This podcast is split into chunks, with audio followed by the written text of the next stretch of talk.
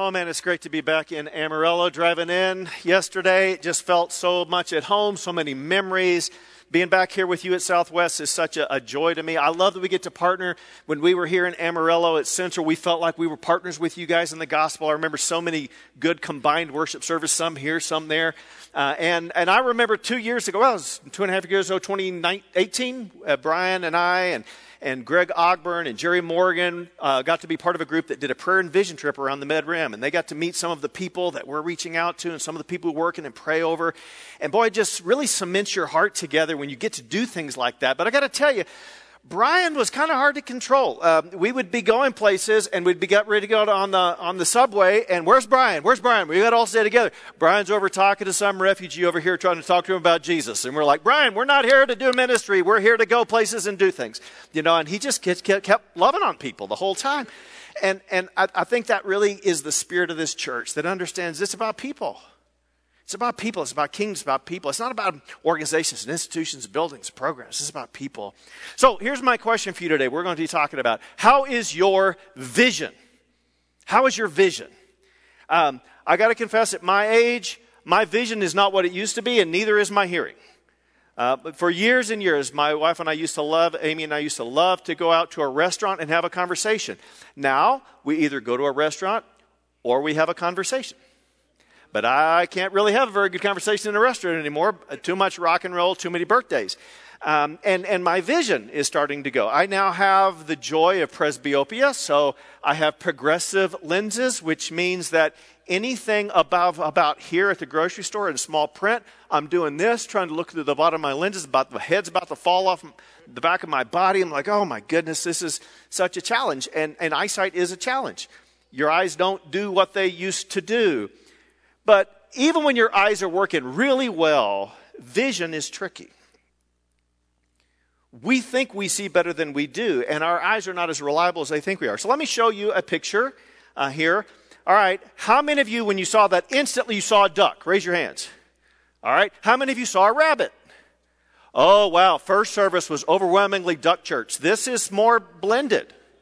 Okay? I would love to know what it is about us that makes some people gravitate to duck and some people gravitate to rabbit. Maybe some of us are right vision and some of us are left vision. I don't know. But we don't see the same things. Or look at this next picture and tell me which is up. Which way is up? Is it in front of you? Is it the top? Is it to the left? Is it the bottom? And I bet you we would not give the same answer, but it's too complicated to even raise hands because we don't see the same thing. As an undergraduate uh, in college, my major was psychology because, you know, I wanted to make a lot of money. Uh, and uh, uh, one of the things that they taught us in psychology is we see what we are prepared to see. We see what we are prepared to see. Now, after 30 some years of ministry, my wife and I have been to a lot of events together small groups, churches, uh, gatherings in our home, various kinds of events. And we have driven home or debriefed many times afterwards. And I often will say, Well, I think that went really well. And she will say, Did you see so and so? I think you better talk to them. They looked like they were really hurt or offended or concerned.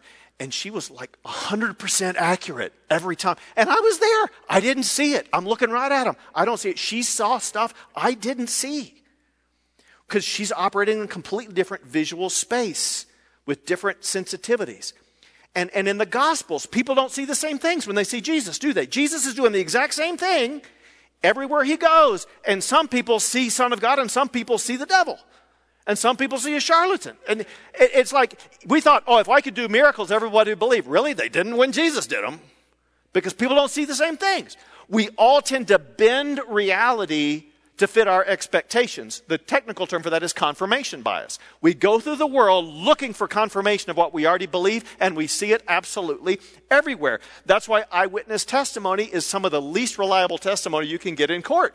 Because people see what they expect to see, and we don't remember what we saw. We remember how we interpreted what we saw, and how we interpret what we saw was based on what we expected to see before we got there. That's the way humans work. That's why our politics is so complicated we all watch the same news footage and we come away with completely different interpretations of what happened. I've been spending a lot of time in the last few years with uh, African American churches, and when you're in black majority spaces and you're listening to their conversations, and then you go to white majority spaces, you'll see their conversations, and you realize we are not seeing the same reality. And we all have the same kinds of eyes.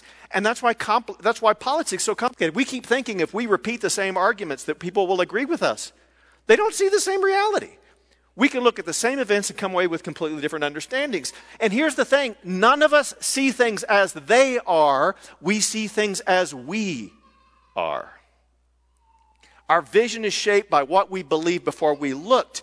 And the stories that we live in, our story that we use to make sense of the world, creates a range of plausibility for us that determines our perceptions. And so that kind of determines the things that we're willing to accept, the kind of things that we're just going to discount.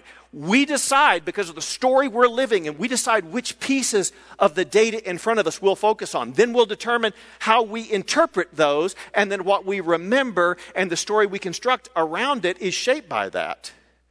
See, so our eyes don't tell us what is there, our eyes tell us who we are. They tell us who we are. And that's true in the spiritual realm. Churches see pretty much what they expect to see, and it just confirms what they already believe. And it takes more than facts, more than data to change our vision. It takes an act of God on us that affects our vision and allows us to operate in faith instead of fear. And we got a lot of churches in America that are living a life, viewing life through fear, and they think everything's falling apart and the world is going to hell in a handbasket. And it's as if God is on vacation, got old, tired, or died. I, you know, and it's all up to us, and it's just awful, awful, awful, awful. And, I, and I'm like, really? It's funny, that's not what I see. It's not what I see. How is your vision? How well do you see what God is doing in the world? How well can you see what God is calling you to do with Him?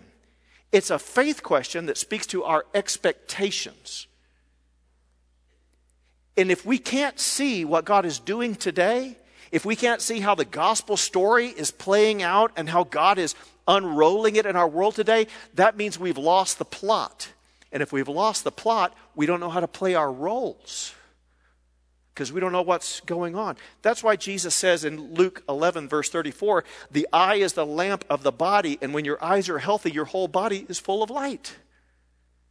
If you can see what God is doing, you can understand the plot, you know how to play your role, every, everything makes sense. If, you, if, you, if your eyes are bad, if you can't make sense of it, then Jesus says, You're really stuck in darkness. You're in trouble. And there is a reason why. There is a reason why we get to st- get stuck in these really, really dark, dark stories because we've lost uh, the vision of God operating in the world. And, and God has been operating and trying to cast vision before us since he appeared to Abram in a vision and called him to follow him. God appears in Genesis chapter 12 to Abraham and he calls Abram to go be his instrument, and he wants to bless all nations of the earth, but he's going to start with the family of Abram and build one nation that'll be his instrument to reach all nations. And ever since, he's been trying to get all of us to catch that vision of uniting and blessing all nations and redeeming and restoring everything that he has created. And, and today we are still living out that story and we're still trying to live out that vision, but we're struggling to make sense of it because we have, I think, lost the vision or we've been captured by other stories. A lot of our churches are filled with people like the blind man in Mark 8 that Jesus spits and touches his eyes and says, Can you see? And he says, Well, I, I see people walking around, but they look like trees. And Jesus has to give him a second touch. And after he gives him the second touch, then he sees clearly. We got people who've been touched by Jesus and we see something, but it's not clear. We can't make sense of it. We need a second touch to get past our fear, to make sense of what's happening in the world, to, to see clearly what God is doing in the world so we can follow him. And that's certainly what happened in Acts chapter 2 on the day of Pentecost when the Holy Spirit came and Peter preaches that great kind of inaugural sermon that launches the church. And it was a very confusing experience. People didn't know what to make of it. There's this wind, and then there's fire, and then all of these people going around speaking in languages they haven't studied and don't know. And that people from at least 19 different countries, maybe 20 something countries, are, are hearing the gospel in their own language. And, and nobody knows what to make of it. And people are trying to create stories to make sense of this because what they're saying is that a recently executed religious zealot uh, who claimed to be the king of the Jews has been raised from the dead. Now, clearly, that doesn't make sense. So, what are we going to do? Well, they're all drunk. Well, that doesn't make sense. Well, that's a plausible story. Let's go with that one. They're all drunk. You know, but see, God hadn't spoken to his people like this for 400 years. And Israel thought that time was over, and they were afraid to dream that God would do something like he did with their ancestors in the past. But Peter gets up and he said, Let me tell you what's going on. And he tells the story. And he goes all the way back to the beginning and he brings the story forward. He says, Jesus was the Messiah long promised. But you didn't understand. You didn't see it. You didn't you killed him, but God raised him and made him Lord and Christ. And 3,000 people got baptized that day after they got the second touch and they were able to see clearly. But not everybody. Not everybody. But see, Acts 2 reveals that God's work can be hard to recognize without vision correction. And uh, Peter, in his sermon, refers back to an obscure passage from a forgettable minor prophet called Joel who had lived 800 years before. Oh my goodness, that was so long ago.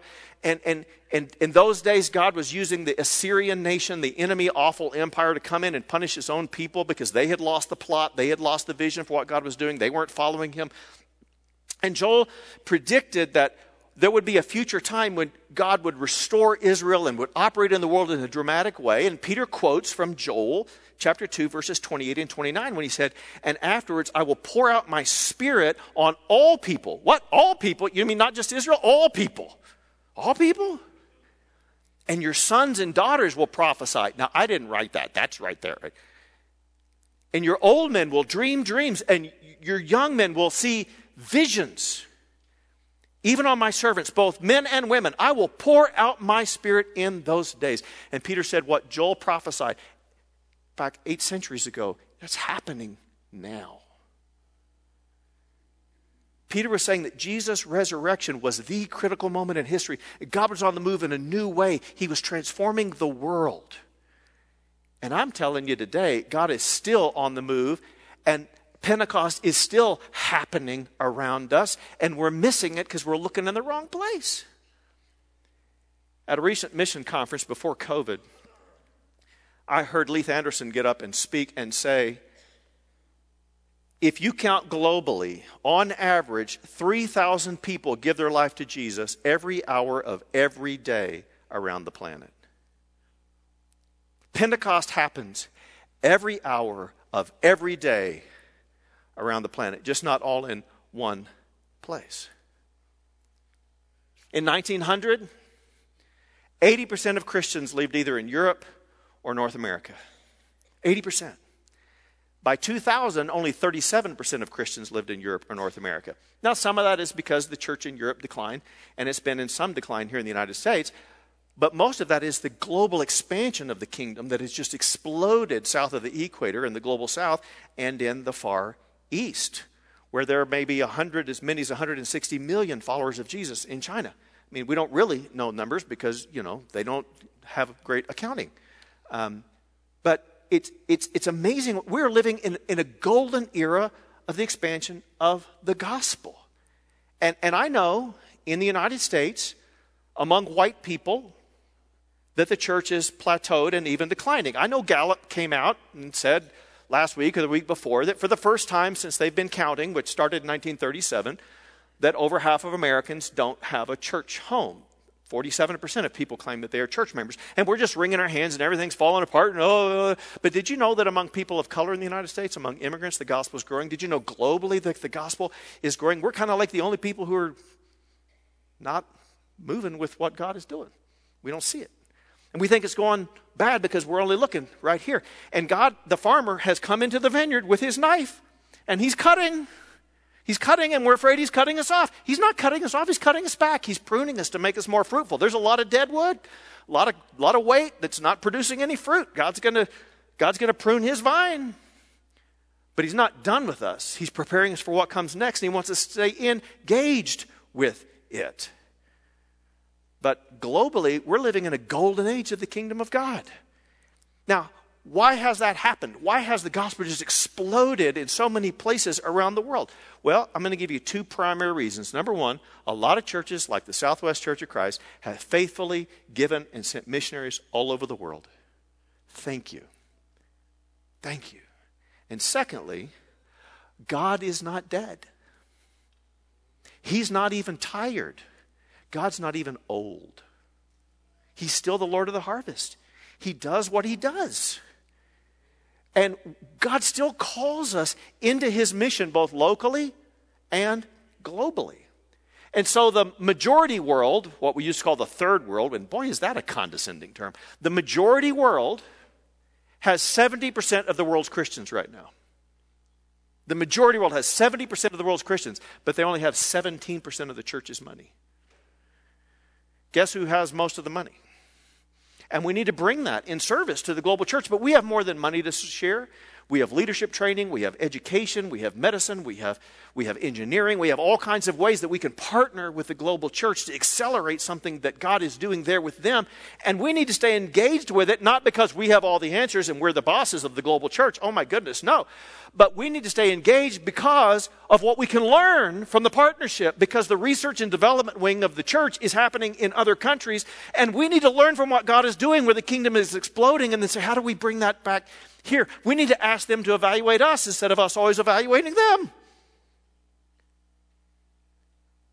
And, and I get to hear so many amazing stories. I love my job. I, I, I miss having a congregation some of the time, and sometimes I'm kind of glad I don't have one. But, but, but I tell you, this last year, not so much. Um, but uh, I, I, get to hear these amazing stories about what is going, God is doing, especially among the Muslim background people around the Mediterranean. God is using terrorism, war, refugee crisis to drive people from Muslim backgrounds to Jesus in phenomenal ways. This has never happened in 1400 years. In 1400 years, there was almost no no movement to Jesus from Muslim countries. And in the last 15 years, more people have come to Jesus from a Muslim background than the 1400 years preceding it combined.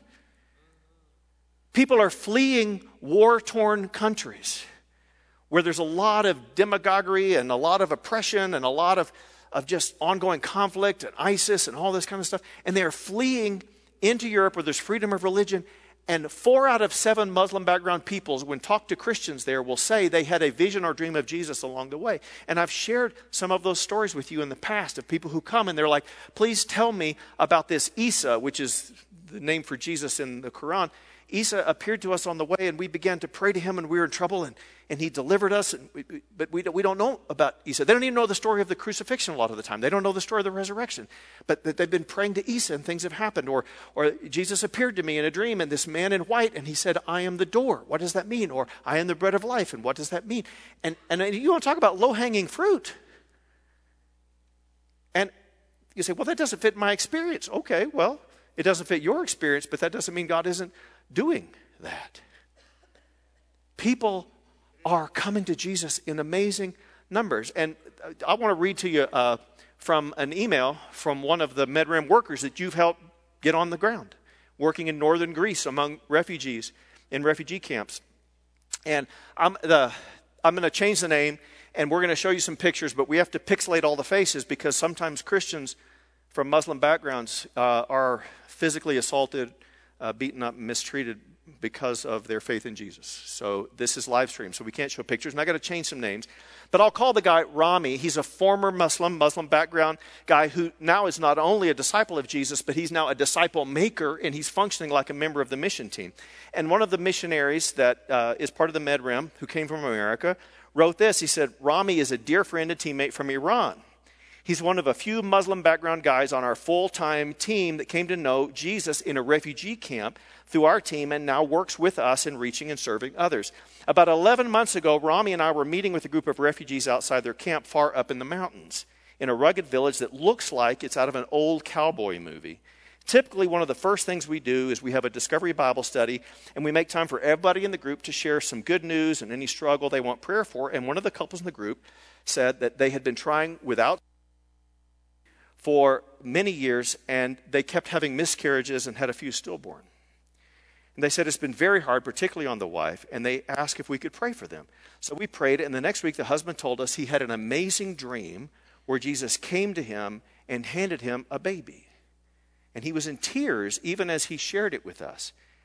Just a few weeks after that, they found out his wife was pregnant. And they asked for prayer again, concerned because of their history with miscarriages, but hopeful because of the dream. Well, the baby boy was born last month. So I'll show you a picture of, of the baby boy.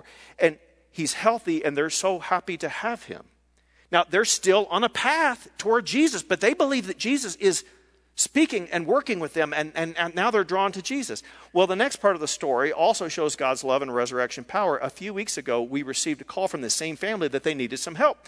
They didn't have any clothes for the baby, you know, because they can't just go to Walmart or Target. You're in a refugee camp in the middle of a pandemic.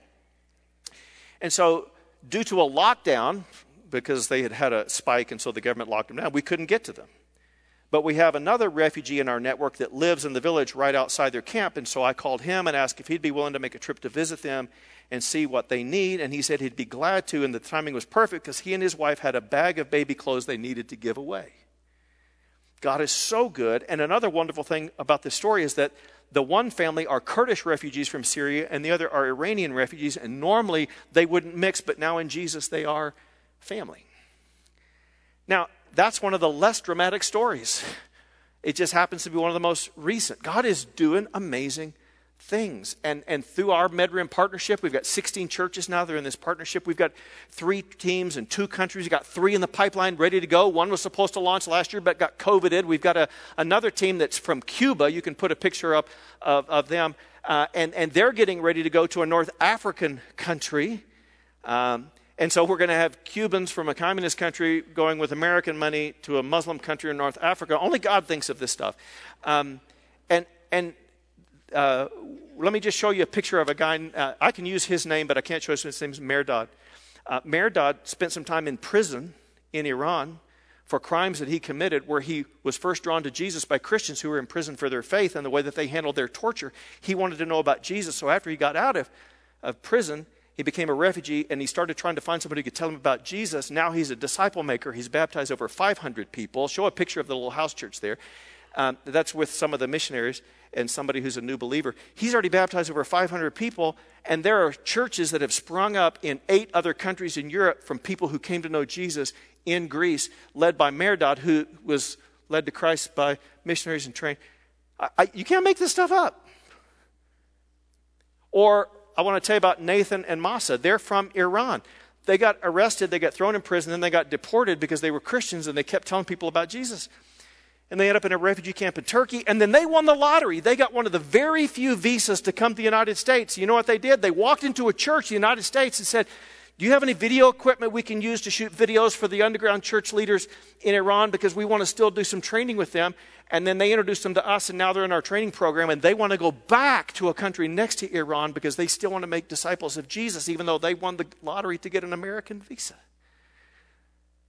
This is amazing things that God is doing. I, and, and I know these stories stretch us to think that God does that, you know. I mean, I, I I'm not telling you you should expect Jesus to show up in your dreams tonight and talk to you. He may do that. I don't know. He didn't ask me about that. Uh, that that's, a, that's usually happened to me. I don't have that experience. It's not my experience. But God doesn't always work in the same way everywhere all the time. And in places that don't have churches and they don't have Bibles, God's still longing for people. He's still reaching out to people. He still finds a way to get people's attention. And in every story I've heard where Jesus appeared to somebody or began to, they began to have a vision or a dream, God led them to somebody with a Bible who knew Jesus who could complete the experience for them, just like he did with Saul of Tarsus and, and Ananias. And, and if you have a Bible and you're not reading it, don't expect Jesus to show up in a dream, you know, and give it to you on a silver platter. But nevertheless, God's doing stuff. And, and here's my point. Here's what I want you to take away from this. If God can give dreams and visions to Muslim background people who've never known Jesus while they're asleep, can't He give those of us who know Him dreams and visions while we're awake? I'm not asking you to dream at night. I'm asking you to do some day dreaming.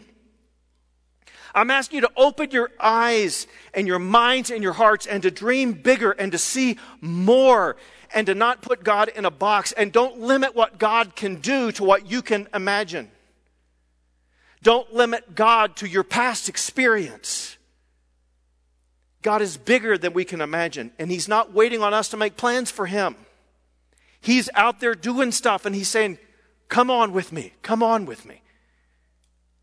When I was preaching, I, I used to feel like the church and I had a disagreement. I felt like I was standing at the church door and they were saying to me that I should be telling the world, come in here with me. And I felt like I was standing at the church door saying to the church, come out here with me. God is asking us to go out into the world and to imagine that He's already out there operating and living. In Ephesians 3 20 through 21, Paul put it this way Now to him who's able to do immeasurably more than all we ask or imagine, according to his power that's at work within us, to him be glory in the church and in Christ Jesus throughout all generations, forever and ever. Amen. I heard a missions leader say a little over a year ago if your agency can handle your mission alone, then your vision is too small and your strategy is too cowardly. And I would say that to churches. If, if your mission isn't too big for you to do alone, then your vision is too small and your strategy is too cowardly. We're not competing with other lighthouses. We need each other. This is too big to do alone. It's too important not to do well. We, we, we've got to work together. And the biggest challenge we have in the U.S. church is our God is too small and our vision is too nearsighted and we're, we're looking at institutional visions instead of global visions. And, and we're not collaborating with each other. We don't have a vision for our city that the churches are doing together. We don't have a vision for our nation the churches are doing together. We don't have a vision for our world because we feel like we're trying to save our institutions instead of expand the kingdom.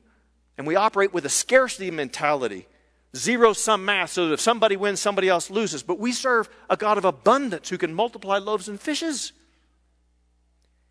And if you want to understand something, I, I, I, I, really want you to understand that you at Southwest are part of something so much bigger than what you can see here. And you play a critical role in a global mission that plays out here, but it plays out elsewhere too. Because God is still the Lord of the harvest, and He's still leading the charge, and He's just asking you to follow Him, not to direct Him. And he calls you to join what he's doing and, and to bring your gifts to the party and to catch God's vision and to not be afraid to do some day dreaming about what could be. The story of the Southwest Church can't be told if you only talk about what's happening in Amarillo. It's a global story that only God can see fully. We just have to throw ourselves in, not knowing the end of the story, except the very end where it's all completed, that's shown to us already. But as big as this is, it can be even bigger if we'll allow God to open up our eyes, expand our imaginations, open up our hearts to engage deeper. And there are thousands and thousands of people in the world today who know Jesus because of what you as a church have done and supported and sent. And one day they're going to line up and thank you. In 2005, I went to Brazil and preached in one of the churches that the Central Church had been helping for years you know, I was preaching through a translator and preaching in another country and a culture, and it was awkward, and it didn't feel. It just felt so awkward. And and afterwards, here all these people came up to touch me and kiss me and stroke me and hug me and make me feel really uncomfortable because I'm an American and I really need three feet of private space and I'd be perfectly comfortable if we continued that after COVID is over. And, and, and yet here they are and they keep coming up. And I remember Fabio and Simone, this one couple who just kept saying to me, Thank you, thank you, thank you for sending us Jesus. I'm like, oh. Oh, that's what this is about, right? That's what this is about. And one day, when we're all together and God is done, there's going to be a line of thousands of people who are going to come to you as a member of the Southwest Church and say, Thank you, thank you, thank you for sending us Jesus. But in the meantime, you're investing in stories and places you'll never go, with people you'll never see, and people you'll never know until that day. And your vision is going to have to sustain you until that day when God gathers all the nations in the New Jerusalem. And I, I, I, I can just see it now, can't you? Can't you just see it now? So, how's your vision?